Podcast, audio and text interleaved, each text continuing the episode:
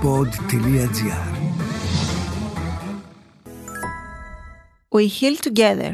Στο Ιωάννα Παλιοσπυρού Foundation, ο εγκαυματίας θα βρει ανθρώπους που θα τον αγκαλιάσουν και θα τον στηρίξουν.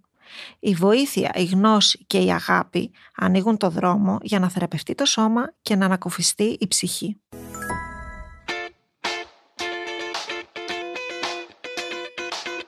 Δύναμη, μαχητικότητα, πάθος. Άνθρωποι που στις ανατροπές της ζωής απαντούν με θέληση, αισιοδοξία και χαμόγελο. Προσωπικότητες που εμπνέουν και γίνονται παράδειγμα προς μίμηση. Είμαι η Ιωάννα Παλιοσπύρου και σε αυτό το podcast φιλοξενώ πρόσωπα που γράφουν τη δική τους δυνατή αφήγηση ζωής.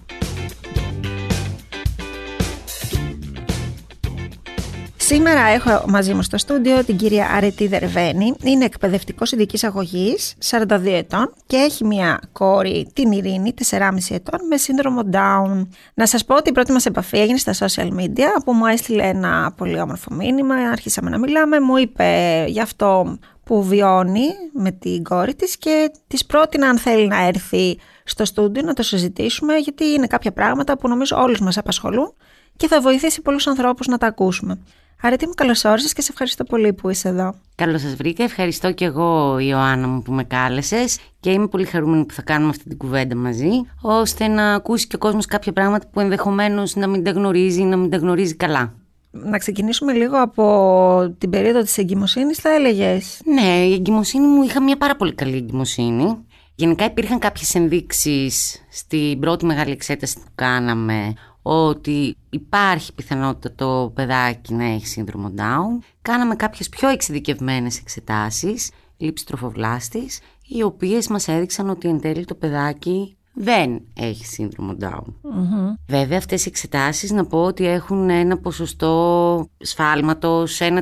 mm Τέλος πάντων, μου λέει ο γιατρός μου, ναι, αλλά ξέρεις, μου λέει, επειδή έχουμε αυτές τις ενδείξεις, να δούμε μήπως έχει το παιδάκι κάποιο καρδιολογικό πρόβλημα, γιατί αυτές οι ενδείξεις μπορεί να οδηγήσουν και εκεί. Πηγαίνουμε πάλι σε εξειδικευμένο έμβριο καρδιολόγο, που όντως βρίσκουμε το θέμα στην καρδούλα της μικρής και μένουμε σε αυτό. Έρχεται μετά η γέννηση. Οπότε εσείς είχατε μια μικρή ένδειξη, απειροελάχιστη όμως, από τις εξετάσεις που κάνουν όλες οι γυναίκες που διανύουν την εγκυμοσύνη τους. Αλλά η συμβουλή του γιατρού ήταν να συνεχιστεί η εγκυμοσύνη. Ναι. Εγώ βέβαια αν με ρωτάς πάντα είχα μια διέστηση ότι κάτι δεν πάει καλά.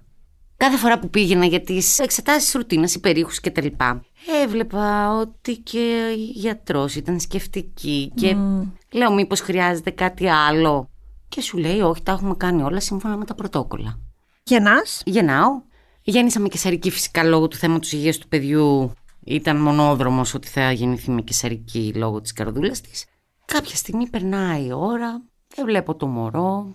Έρχεται ο σύζυγος, αντί να είναι περιχαρής, τον βλέπω λίγο σκεφτικό. Προβληματισμένο. Ναι.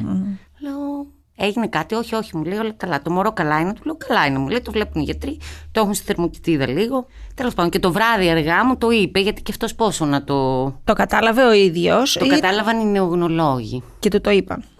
Αλλά εσένα όμως δεν σε είχαν Εμένα δεν μου το είχαν πει ακόμα. Ξέρεις, μου λέει ο σύζυγος, μου είπαν λέει οι γιατροί ότι έχουν κάποιες ενδείξεις στα ματάκια της, στα αυτάκια της, στα χεράκια της, που τους οδηγούν στο ότι μάλλον το παιδί έχει σύνδρομο Down. Και ζητάνε να κάνουμε πάλι την εξέταση του καριότυπου, αυτή που είχαμε κάνει κατά τη διάρκεια της εγκυμοσύνης, να την επαναλάβουμε. Να ρωτήσω κάτι. Καταρχάς, η ένδειξη για το καρδιολογικό πρόβλημα δεν σας έβαλε σε σκέψη για το αν θα συνεχίσετε την κοίηση; Όχι. Όχι. Καθόλου. Ήσουν αποφασισμένη θα το αντιμετωπίσεις. Ναι, γιατί το είχαμε συζητήσει και όχι με έναν εμβριοκαρδιολόγο και στον Άσιο που μετά περιέθαλψε το παιδί και μετά τη γέννηση και μετά αργότερα όταν χειρουργήθηκε. Μας είχαν πει ότι αυτό που είχε ήταν κάτι που διορθώνεται όπω και όντως διορθώθηκε. Ωραία.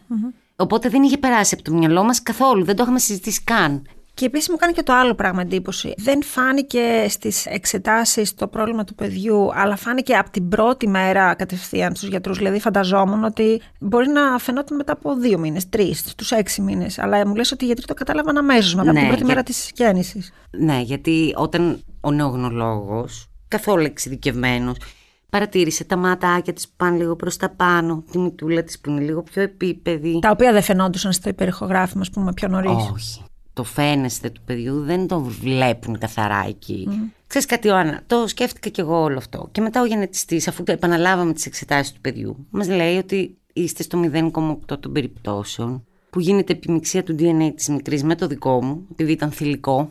Μετά λες είναι το σύμπαν, είναι ο Θεός, δεν ξέρω τι είναι. Έτσι έπρεπε να γίνει μάλλον για κάποιους λόγους. Ε, μόνο έτσι μπορείς να το δεις για να το διαχειριστείς. Ναι. Και εκείνη τη μέρα που το συζητήσατε με το σύζυγός σου και στο είπε, Α, ποια εγώ... ήταν τα πρώτα έτσι, συναισθήματα και σκέψεις; Εγώ τίποτα είχα μια άρνηση. Του λέω αποκλείται να ξανακάνουμε εξετάσεις του παιδί, να βάλουμε το παιδί σε αυτές τις διαδικασίες. Το παιδί είναι μια χαρά. Χωρίς να το έχω δει εγώ. Mm. Εγώ είχα μια άρνηση γενικά. Δηλαδή και μετά που μου έλεγε η διευθύντρια της μονάδας νευνών, ναι, ξέρεις, να σιγουρευτείς, βρε παιδί μου, γιατί καμιά φορά μου λέει αυτές οι εξετάσεις έχουν ένα σφάλμα, να είμαστε σίγουροι. Είχα άρνηση. Και μέχρι που μεταφέρθηκε το παιδί από το μαιευτήριο στον Άγιο, γιατί έπρεπε να μεταφερθεί για περαιτέρω νοσηλεία και εξετάσεις, νεογέννητο όταν ήταν, δεν τις είχα κάνει εξετάσεις. Και στον Άγιο, με τον τρόπο που μίλησαν γιατί ή τέλος πάντων το είχα επεξεργαστεί εγώ περισσότερο, μάλλον ότι ξέρεις, πρέπει να το κάνεις για να δεις τι θα κανει Εκεί είπα, ναι, OK, okay, ας πάρουμε το δείγμα και στο ξαναστείλουμε του αίματος του παιδιού Οπότε έγινε και η εξέταση, όταν και εσύ πλέον ένιωσες λίγο πιο άνετη με αυτό και φάνηκε στην εξέταση. Ναι. Και τι σκέφτεσαι εκείνη την Δεν σκέφτεσαι. Τι κάνεις; Ε, τίποτα. Ξέρεις, στην αρχή μαυρίζουν όλα γύρω σου. Παθαίνεις ένα σοκ, μεγάλο σοκ, γιατί λες πώς, τι δεν έκανα, ή τι άλλο έπρεπε να έχω κάνει, ή όχι, εγώ φταίω, ή όχι, φταίει ο γιατρός, όχι, φταίει η μοίρα μου, φταίει η τύχη μου, δεν ξέρω ποιος φταίει. Αρχίζει μια άρνηση σε όλους, δεν θες κανέναν. Και το χειρότερο πολύ είναι ότι έχεις άρνηση και στο παιδί. Δηλαδή, εγώ. για εξήγησέ το με αυτό τι σημαίνει. Δηλαδή, τις πρώτες μέρες δεν ήθελα το παιδάκι μου. Την είχε πάρει επόμενο σύζυγος. Να την ταΐσει, να την αλλάξει, να τη φροντίσει, να την πλύνει. Οτιδήποτε θέλει ένα μωρό νεογέννητο. Πρώτες μέρες μην φανταστείτε κανένα διάστημα, μήνα ή δεν ξέρω. Μιλάμε τώρα για το πρώτο τρίμερο, mm-hmm. αυτό του πένθους mm-hmm. που βιώνεις. Ναι, δεν ήθελα, έκλαιγα όλη μέρα, ξέρεις. Προσπαθούσα να δω τι μου γίνεται τι κακό είναι αυτό που με βρήκε. Που τελικά βέβαια θα σου πω ότι δεν είναι κακό, αλλά μετά από καιρό το βλέπεις. Εσύ μέχρι τότε γνώριζες τι σημαίνει αυτό; Γνώριζα μέσα από τις σπουδές μου μόνο. Δεν είχε τύχει να γνωρίσω κάποιο παιδάκι. Είχε τύχει να δω πάνω στο μεταπτυχιακό μου πιο πολύ κάποια βίντεο, να διαβάσω εργασίες που ήξερα ποια είναι τα χαρακτηριστικά τους. Και ναι, όταν το είδα το παιδί στο μευτήριο μετά που γεννήθηκε, το υποψιάστηκα κι εγώ από την εμφάνιση; Έχουν, ας πούμε, για παράδειγμα, στην παλάμη τους, στο ένα χέρι της ειρήνη δεν έχει τρεις γραμμές, έχει μια κάθετη. Το οποίο είναι χαρακτηριστικό των είναι παιδιών με Και το πρώτο πράγμα που έκανε όταν πήγα και την είδα ήταν αυτό. Να δω, έχει. Είδα λίγο τα ματάκια, είδα. Πάλι δεν θες να το πιστέψεις. Αλλά η αλήθεια φωνάζει μόνη της. Οπότε είστε δύο νέοι γονείς. Ναι. Το πρώτο σας παιδάκι. Μετά το σοκ, ποιες είναι οι ενέργειες που κάνουν οι γονείς; Το πρώτο πράγμα που πρέπει να κάνει ένας γονιός είναι να βρει έναν αναπτυξιολόγο ο οποίος θα τον βοηθήσει στο να στήσει το θεραπευτικό πρόγραμμα του παιδιού. Γιατί τα παιδιά, εκτός από λογοθεραπείες, εργοθεραπείες, φυσικοθεραπείες που θα χρειαστούν, θέλουν και κάποια σειρά εξετάσεων αναδιαστήματα, γιατί μπορεί να έχουν πρόβλημα με το θηροειδή τους. Παθολογικής φύσης. Ναι. Εμείς έχουμε μια καταπληκτική αναπτυξιολόγο που έχει βοηθήσει πάρα πολύ την ειρήνη και δεν χαϊδεύει και τα αυτιά μας. και μας λέει και την αλήθεια έτσι όπως είναι. Τα παιδιά θέλουν μεθοδικότητα από εκεί και πέρα. Δηλαδή, σηκώνεις τα μανίκια και λες: Τώρα δουλεύουμε. Ψάχνεις να βρεις σε ποιο κέντρο θα πάει το παιδί, ποιους γιατρούς θα έχει. Εμείς βέβαια αλλάξαμε και τη ζωή μα, γιατί εμείς μέχρι να γεννηθεί η Ειρήνη ζούσαμε στην Κρήτη. Mm. Από εκεί είναι η καταγωγή του συζύγου. Και αφού γεννήθηκε το παιδί και αφού ξέραμε τι έχουμε μπροστά μας, κυρίως το καρδιολογικό της πρόβλημα ήταν το άμεσο που έπρεπε να βούμε, πήραμε την απόφαση ότι πρέπει να φύγουμε από το νησί. Άρα μετακομίσατε στην Αθήνα λόγω όλης αυτής της στήριξης που θα χρειαζόταν το παιδί; Ναι. Δηλαδή, ζυγίσαμε τα πράγματα και είπαμε ότι τουλάχιστον σε αυτή τη φάση είναι πιο ορθό να έχει κοντά της τους γιατρούς της, γιατί το παιδί μέχρι να χειρουργηθεί δεν μπορούσε να φάει, να πιει γάλα. Και πώς τρεφόταν; Με ρινογαστρικό σωλήνα. Δηλαδή για πέντε μήνες μόνο έτσι μπορούσε να ναι. τρεφεί. Άρα είναι δεδομένο ότι ένα τέτοιο παιδί θα χρειαστεί όλους αυτούς τους ειδικούς γιατρούς; Είναι ανάλογο το παιδί. Σε ποσοστό 99% θα χρειαστεί τους ειδικούς. Δηλαδή, μόνο στο ένας γονέας δεν θα μπορέσει να βοηθήσει το παιδί. Ωραία. Θα ήθελα να μας μεταφέρεις λίγο, να μας δώσεις να καταλάβουμε πώς είναι η ζωή με ένα παιδί με σύνδρομο Down. Όπως με οποιοδήποτε άλλο παιδί. Απλά η Ειρήνη έχει μάθει σε ένα άλλο πρόγραμμα από 7 μηνών. Κάθε απόγευμα σχεδόν της εβδομάδας, 4 από τα 5, Δευτέρα έως Πέμπτη, πάει για θεραπείες. Κατά τα άλλα, η ζωή είναι φυσιολογική. Έχει δυσκολίες, δηλαδή πράγματα που άλλα παιδάκια καταφέρνουν. Η Ειρήνη θέλει περισσότερο χρόνο να τα καταφέρει. Μπορεί κάποια να μην τα καταφέρει και ποτέ. Θα είναι ποτέ ανεξάρτητη ή θα χρειάζεται πάντα εσένα και το μπαμπά τη. Αχ, αυτό είναι το άγχος μου το μεγάλο. Νομίζω η συγκεκριμένη θα είναι, γιατί έχει πολύ Αλλά δεν ξέρω σε πόσο βαθμό θα είναι. Αλλά αυτό νομίζω είναι το άγχος όχι μόνο των γονέων που τα παιδάκια τους έχουν σύνδρομο Down. Νομίζω όλων των γονέων που τα παιδιά τους έχουν κάποια δυσκολία ή κάποια αναπηρία. Ναι, σίγουρα. Προσπαθώ να καταλάβω αν όλες αυτές οι εργοθεραπείες που κάνει με τους γιατρούς και τους ειδικούς, αν κάποια στιγμή θα φτάσει το παιδί, αν υπάρχει δυνατότητα να έρθει σε ένα σημείο που να μπορεί να ζήσει μόνο του. Δεν μπορούν να στο προβλέψουν γιατί είναι πολύ μικρή. Αυτό που μπορούν να σου πούν, για παράδειγμα για την Ειρήνη, εμένα μου λένε ότι η Ειρήνη έχει κάνει πάρα πολύ μεγάλα βήματα. Ειδικά τον τελευταίο χρόνο έχει κάνει μια έκρηξη στο λόγο της, στα πράγματα που μπορεί να κάνει μόνη της. Έχει ακόμα δουλειά, δηλαδή επικεντρώνουμε σε σημεία της καθημερινής ζωής. Η Ειρήνη δεν μπορεί να φάει στερεές τροφέ ακόμα.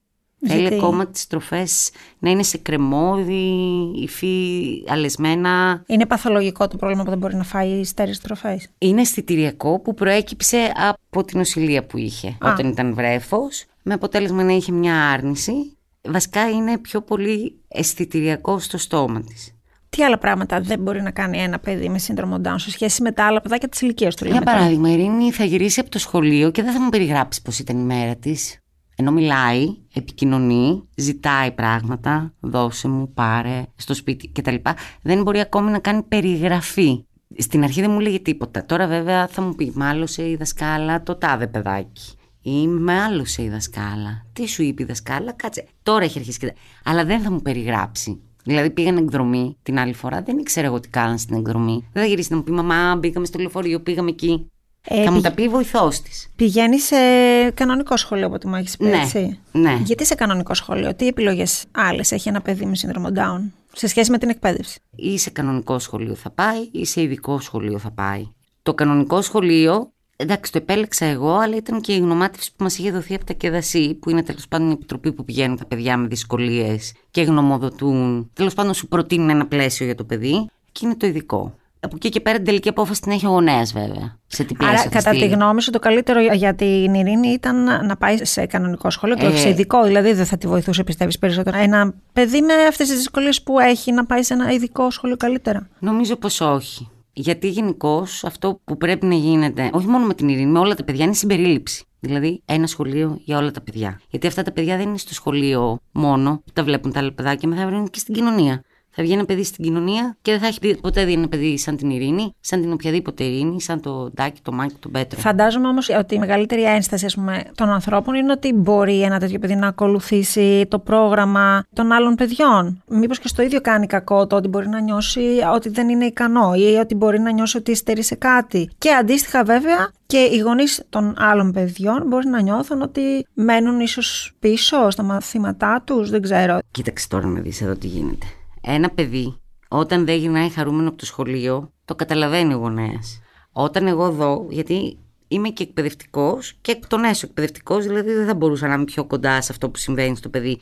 Όταν εγώ αντιληφθώ ότι η ειρήνη δεν περνάει καλά εκεί που είναι, δεν παίρνει αυτά που πρέπει να πάρει, ή ότι τα άλλα παιδάκια δεν περνάνε καλά εκεί που είναι με την ειρήνη, από μόνη μου θα δω τις εναλλακτικές. Δεν έχω δηλαδή στεγανά, ούτε αποκλείω τίποτα για το μέλλον. Μιλάω για τη φάση που είναι τώρα το παιδάκι. Mm-hmm. Γιατί το παιδάκι έχει την αποδοχή από όλα τα παιδάκια στην τάξη της, παίζουν πάρα πολύ ωραία και σχολάνε και φεύγουν χεράκι-χεράκι με τη φίλη της. Για μίλησέ μου λίγο γι' αυτό, γιατί έχει ενδιαφέρον τα άλλα παιδιά, γιατί είναι και μικράς σε ηλικία ακόμα. Πώς ναι. αντιλαμβάνονται τη διαφορετικότητά της; Νομίζω δεν έχουν εστιάσει καθόλου. Δεν συζητάνε δηλαδή στις δασκάλες από ό,τι μου έχουν πει γιατί η ειρήνη αυτό, γιατί η ειρήνη εκείνο. Εμένα μου έχει τύχει να έχω πάει την ειρήνη βόλτα και να έρθει παιδάκι να με ρωτήσει γιατί είναι έτσι τα μάτια της; Mm. Και του είπα εγώ, γιατί ολονών τα μάτια είναι ίδια. Εσένα του λέω τα μάτια σου είναι ίδια με τα δικά μου.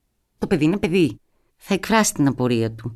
Αλλά στο σχολείο δεν την έχουν διαχωρίσει ούτε οι δασκάλες της. Η Ειρήνη κάνει το βοηθό το πρωί. Άρα δεν πιστεύεις ότι θα ήταν προτιμότερο σε αυτές τις ερωτήσεις των παιδιών να απαντάμε με ειλικρίνεια και να πούμε ότι ξέρεις τι είναι έτσι γιατί έχει μια ιδιαιτερότητα ή ότι έχει κάποιο σύνδρομο, δεν ξέρω βέβαια το παιδί τι θα καταλάβει ή η δασκάλα στο σχολείο δεν πιστεύεις ότι θα έπρεπε να το συζητήσει μες στην τάξη ή είναι νωρίς; Δεν ξέρω τι θα καταλάβουν τώρα, γιατί ναι. εκεί τώρα στον υπηαγωγείο πόσο θα το καταλάβουν. Για τη διαφορετικότητα μιλάνε γενικώ.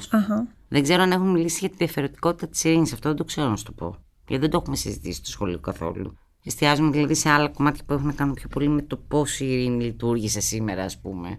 Ήταν καλή, δεν ήταν καλή. Τέτοια πράγματα δεν το έχουμε συζητήσει, να είμαι ειλικρινής. Αλλά αν με ρωτάς τη γνώμη μου, νομίζω ότι πρέπει κάποια στιγμή να εξηγηθεί στα παιδιά γιατί η ειρήνη έχει τη βοηθό στην τάξη, ας πούμε. Μπράβο, να, γιατί και αυτό σίγουρα κάνει τη διαφορά. Σίγουρα τα παιδιά καταλαβαίνουν ότι η ειρήνη έχει τη βοηθό στην τάξη. Επειδή φαντάζομαι την απάντηση, θα ήθελα να μου δώσεις και τις λύσεις. Δηλαδή, αυτό που θα ήθελες εσύ να συμβαίνει. Από το πολύ στενό οικογενειακό περιβάλλον δεν είχα κάποια κακή συμπεριφορά. Εντάξει, όλοι οι άνθρωποι σοκαρίστηκαν τους στενού μου περιβάλλοντος και εμένα και τους συζύγου μου στην αρχή, γιατί ήταν αναμενόμενο και φυσιολογικό Αυτό και δεν μπορείς να πεις ότι όχι. Αλλά υπήρξε όμως στήριξη προς εσάς. Πάρα πολύ μεγάλη. Πάρα πολύ μεγάλη και προς εμένα και προς το παιδί.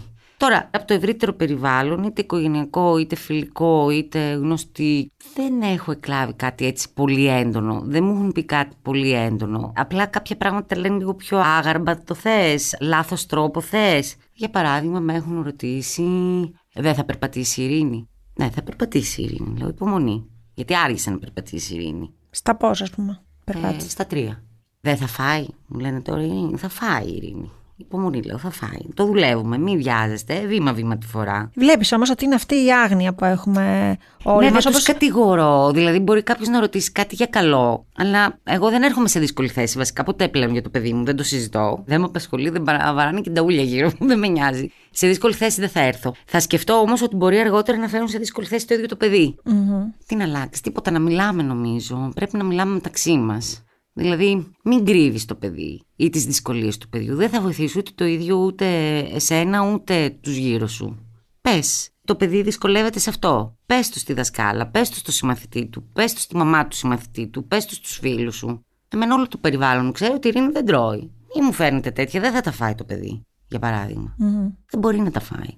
Η Ειρήνη δεν θα σου περιγράψει. Μην τη ρωτάτε αρλούμπες.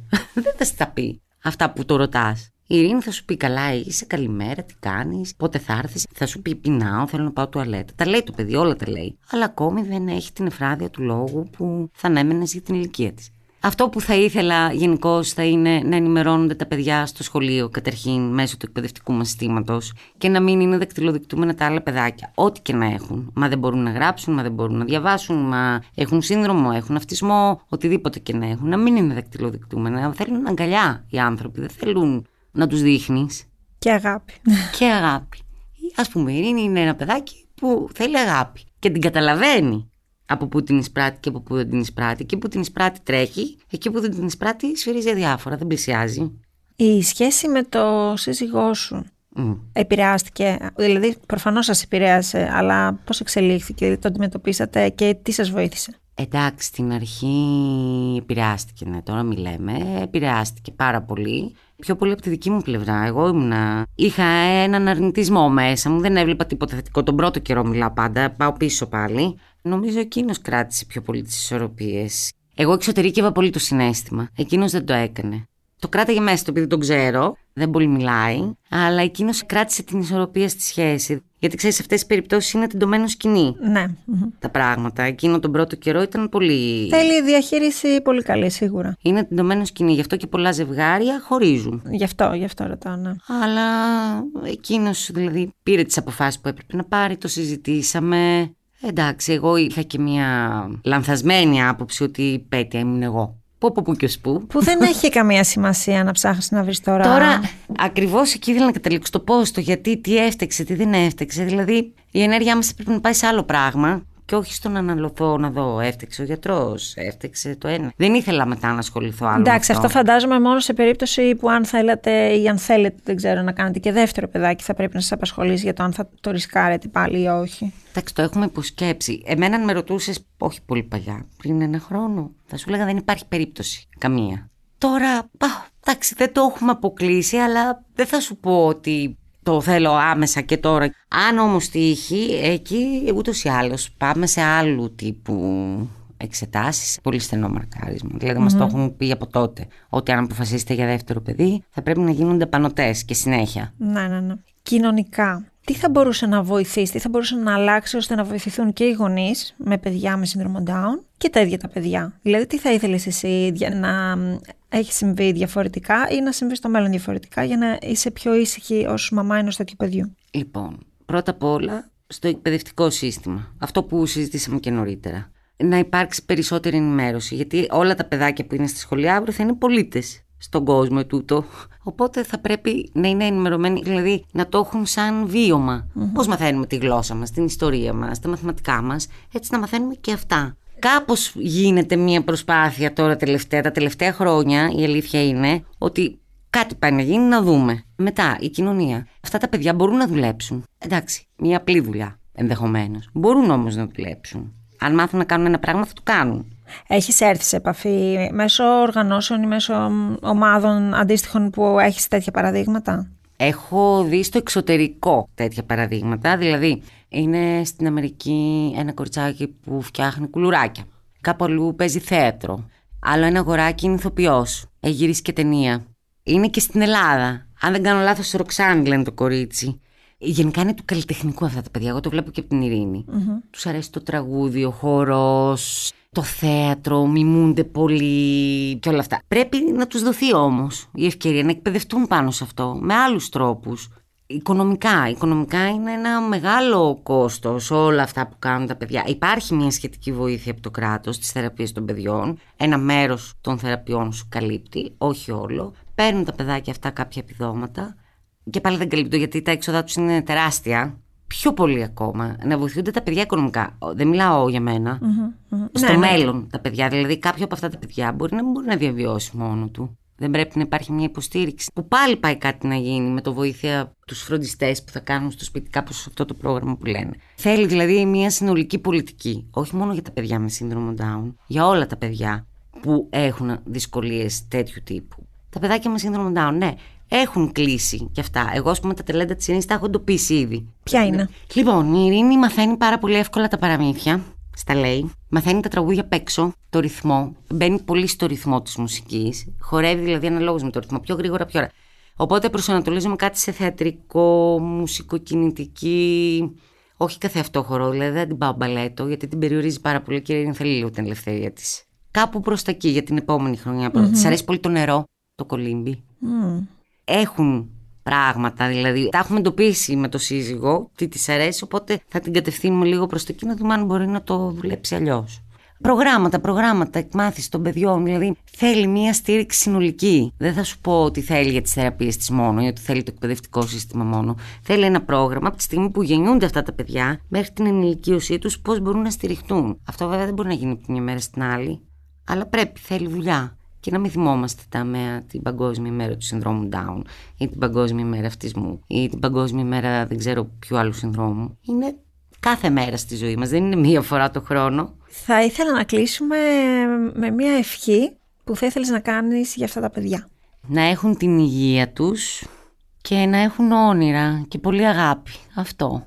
Την υγεία τους πρώτα απ' όλα και να κάνουν τα όνειρά τους, μικρά ή μεγάλα. Το καθένα ξέρει ποιο είναι και να προσπαθούν για αυτά και θα τα καταφέρουν. Αργά γρήγορα θα τα καταφέρουν. Σε ευχαριστώ πάρα πολύ και για εγώ τη συζήτηση. Ευχαριστώ. Να είσαι καλά. Και εσύ. Ήταν το podcast Ιωάννα με την Ιωάννα Παλιοσπύρου. Μια παραγωγή του pod.gr. Μπορείτε να ακούτε τα podcast που σας ενδιαφέρουν στο pod.gr, Spotify, Apple Podcast, Google Podcast και σε όποια άλλη εφαρμογή ακούτε podcast από το κινητό σας. We Heal Together.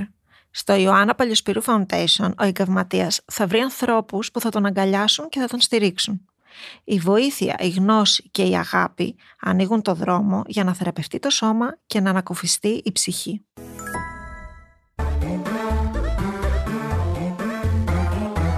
Pod.gr. Το καλό να ακούγεται.